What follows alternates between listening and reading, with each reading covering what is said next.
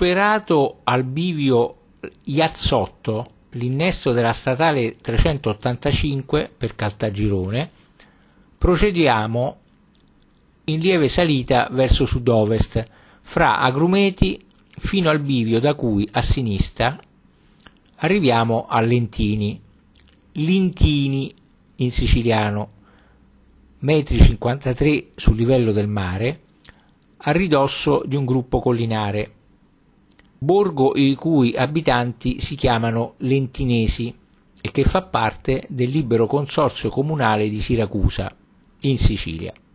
Città barocca di origine greca, di cui conserva ingenti resti archeologici, fu un importantissimo centro culturale ed agricolo durante il dominio romano e una delle più influenti città dell'isola nel periodo bizantino e svevo.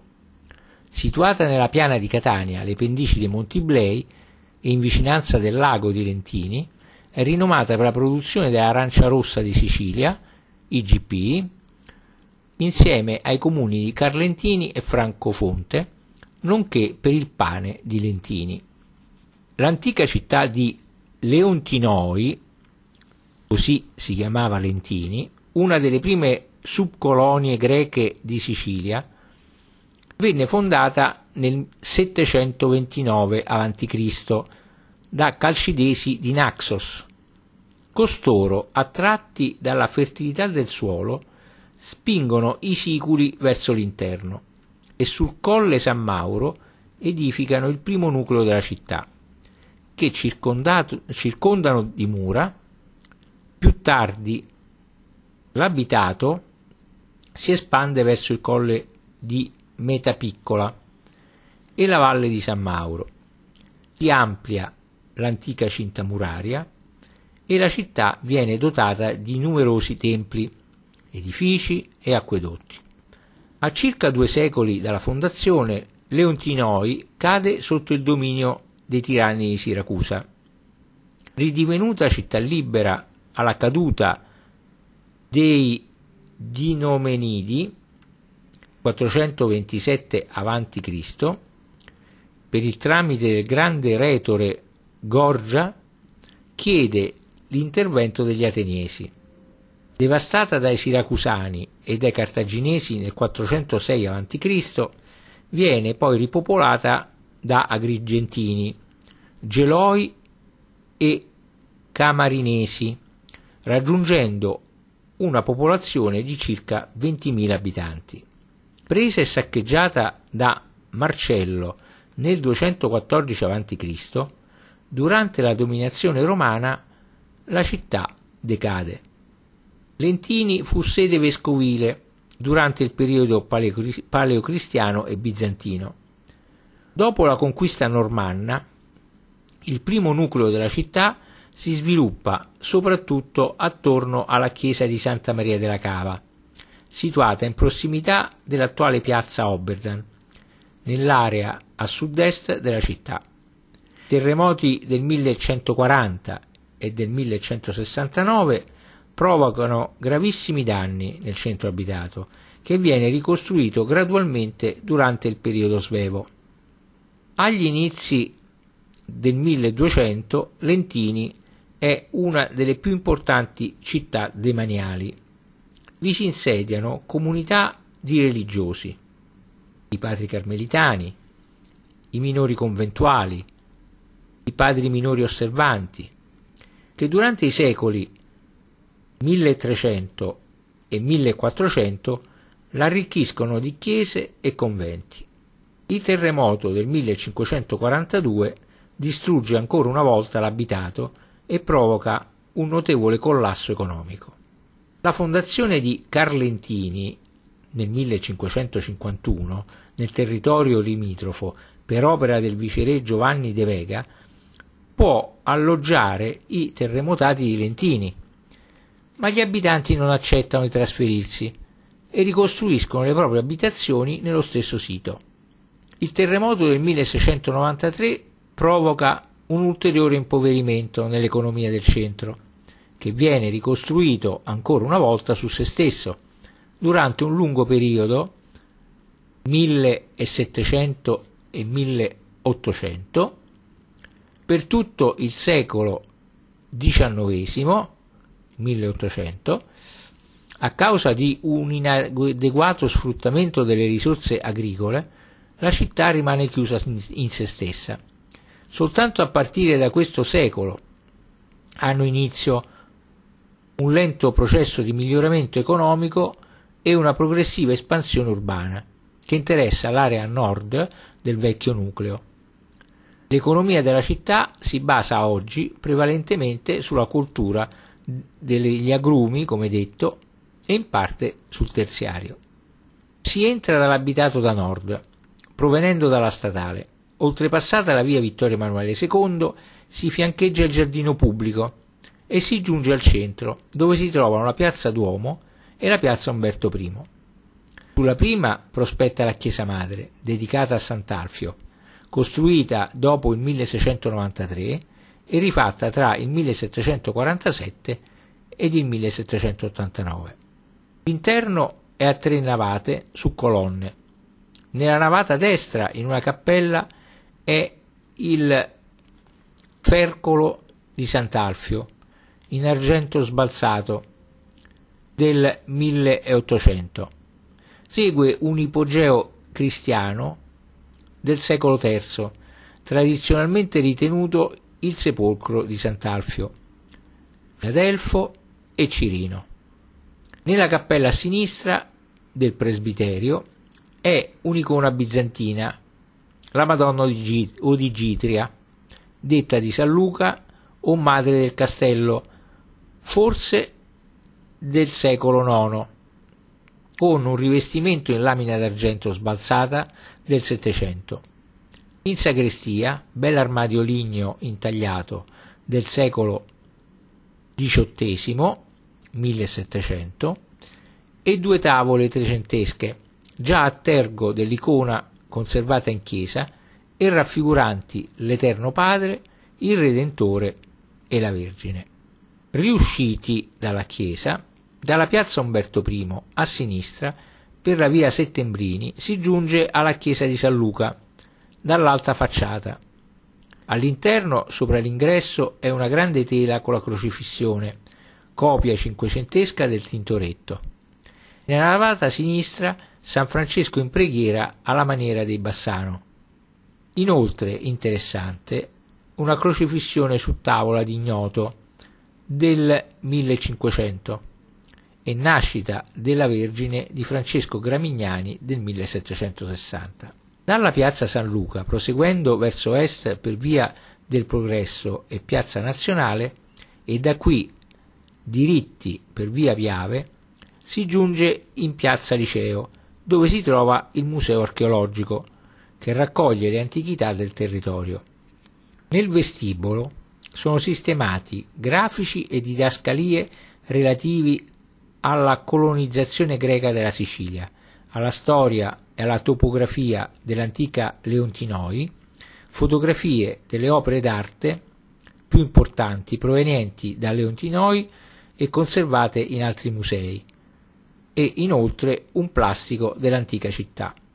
Nella sala 1, dedicata alla preistoria del territorio, sono ceramiche e bronzi dell'età del bronzo fasi culturali del Malpasso, di Tapsos, dal Colle San Mauro e da altre località del territorio lentinese, corredi di tombe a camera della valle di Sant'Eligio.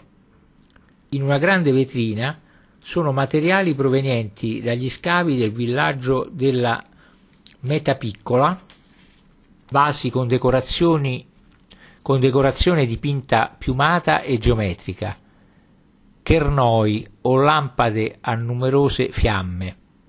Nella sala 2, relativa alla fase arcaica di Leontinoi Calcidese, ci sono fregi architettonici in terracotta dipinta dei templi del Colle San Mauro e della Metapiccola.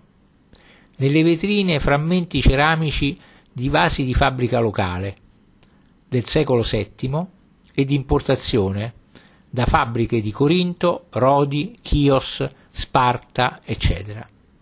Nella terza sala prosegue l'esposizione di materiale della fase arcaica, secoli VI e V a.C., con corredi di tombe dalle necropoli, ceramiche di una piccola stipe votiva del colle di Metapiccola. Nella quarta sala, tra le altre cose, materiali dei secoli V e IV a.C., corredi dalle metropoli, eh, dalle necropoli, tre crateri figurati di fabbriche dell'Italia meridionale del secolo IV a.C., con Tiasos Bacchico una scena di commedia rappresentata su un palcoscenico e er- Eracles con una donna dinanzi al Palladio di Atena, fra due altre figure, giovane satiro fra due menadi. Infine, nella quinta sala, corredi di tombe dal secolo IV al secondo a.C., fra cui un cratere con la vestizione di Era, fra Hermes Apollo e altre figure, che porge uno specchio, e un altro con una scena di commedia e una figura femminile che si adorna. Usciti dal museo, tornati sulla piazza Umberto I, continuiamo, continuiamo per via Regina Margherita e arriviamo in piazza Dante, dove prospetta la chiesa della Santissima Trinità e San Marziano, attigua al monastero delle Clarisse. Poi usciamo dall'abitato continuando via Regina Margherita. Arriviamo alla zona archeologica di Leontinoi che si estende a sud del moderno abitato, nella valle San Mauro e sulle due alture che la fiancheggiano. Sul colle detto il Castellaccio, il più vicino alla città, sono visibili le rovine di un castello di età sveva. Sul colle San Mauro sono i resti di due costruzioni di carattere sacro. Nella valle San Mauro la grotta di San Mauro con scarse tracce di affreschi bizantineggianti e al di sopra pochissimi ruderi della chiesa e del convento, crollati nel 1693. Allo sbocco meridionale della valle si estende la parte più interessante del parco archeologico, comprendente le fortificazioni della porta siracusana a sud, l'antistante necropoli ellenistica e mu- le mura intorno alla testata meridionale del Colle San Mauro. L'area è accessibile tutti i giorni, dalla mattina fino a un'ora prima del tramonto. Si entra per la porta siracusana. Le fortificazioni ne sono assai complesse e rivelano quattro diversi interventi costruttivi. La prima cinta muraria, risalente al secolo VII a.C., circondava solo l'acropoli del Colle San Mauro. Ne sono venuti in luce avanzi notevoli sul lato est del colle, con blocchi recanti numerose e grosse marche di cava. La seconda cinta, degli inizi del secolo VI a.C., scendeva invece al fondovalle, dove si apriva una porta e risaliva intorno all'opposto colle della Metapiccola. Gli avanzi di essa sono facilmente riconoscibili per la struttura accurata a piccoli blocchi, con sensibile scarpa. Sul lato est del colle essa corre lievemente più a valle, circa 8 metri, della cinta più antica, e presenta una torre rotonda aggettante. Sono evidenti la posizione della porta e il tratto di muro al di là di essa. Successivamente, nel corso dei secoli IV e III a.C., si sviluppò fuori della porta e sulle rovine delle mura stesse una vasta necropoli. Le prime tombe però risalgono al secolo VI a.C., con inumazione più spesso nella nuda, nella nuda terra, ma anche con tombe a cappuccina o sormontate da monumenti funerari, di alcuni dei quali restano le basi. Il livello del suolo ebbe in questo periodo un notevole incremento. Alla fine del secolo III, in occasione della guerra fra Siracusa e Roma, le mura intorno alla porta furono ricostruite. Entrati dunque dalla porta siracusana, si sale una scala a sinistra che porta a rasentare le mura del lato est del Colle San Mauro, dove si impostano le mura della seconda e della terza cinta.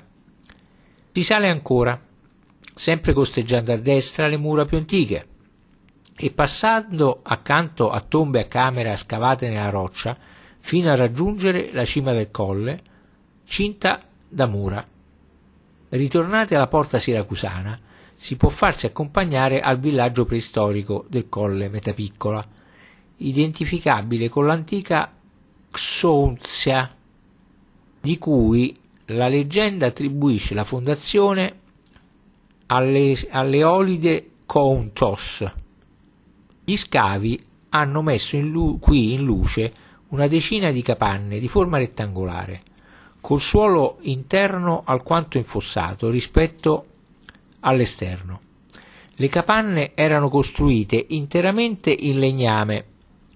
Si riconoscono le buche dei pali che correvano lungo le pareti e in qualche caso anche quelle di pali assiali che dovevano reggere il culmine del tetto. La porta, preceduta da un piccolo portico, era costantemente su un lato breve. All'interno di ciascuna capanna era il focolare.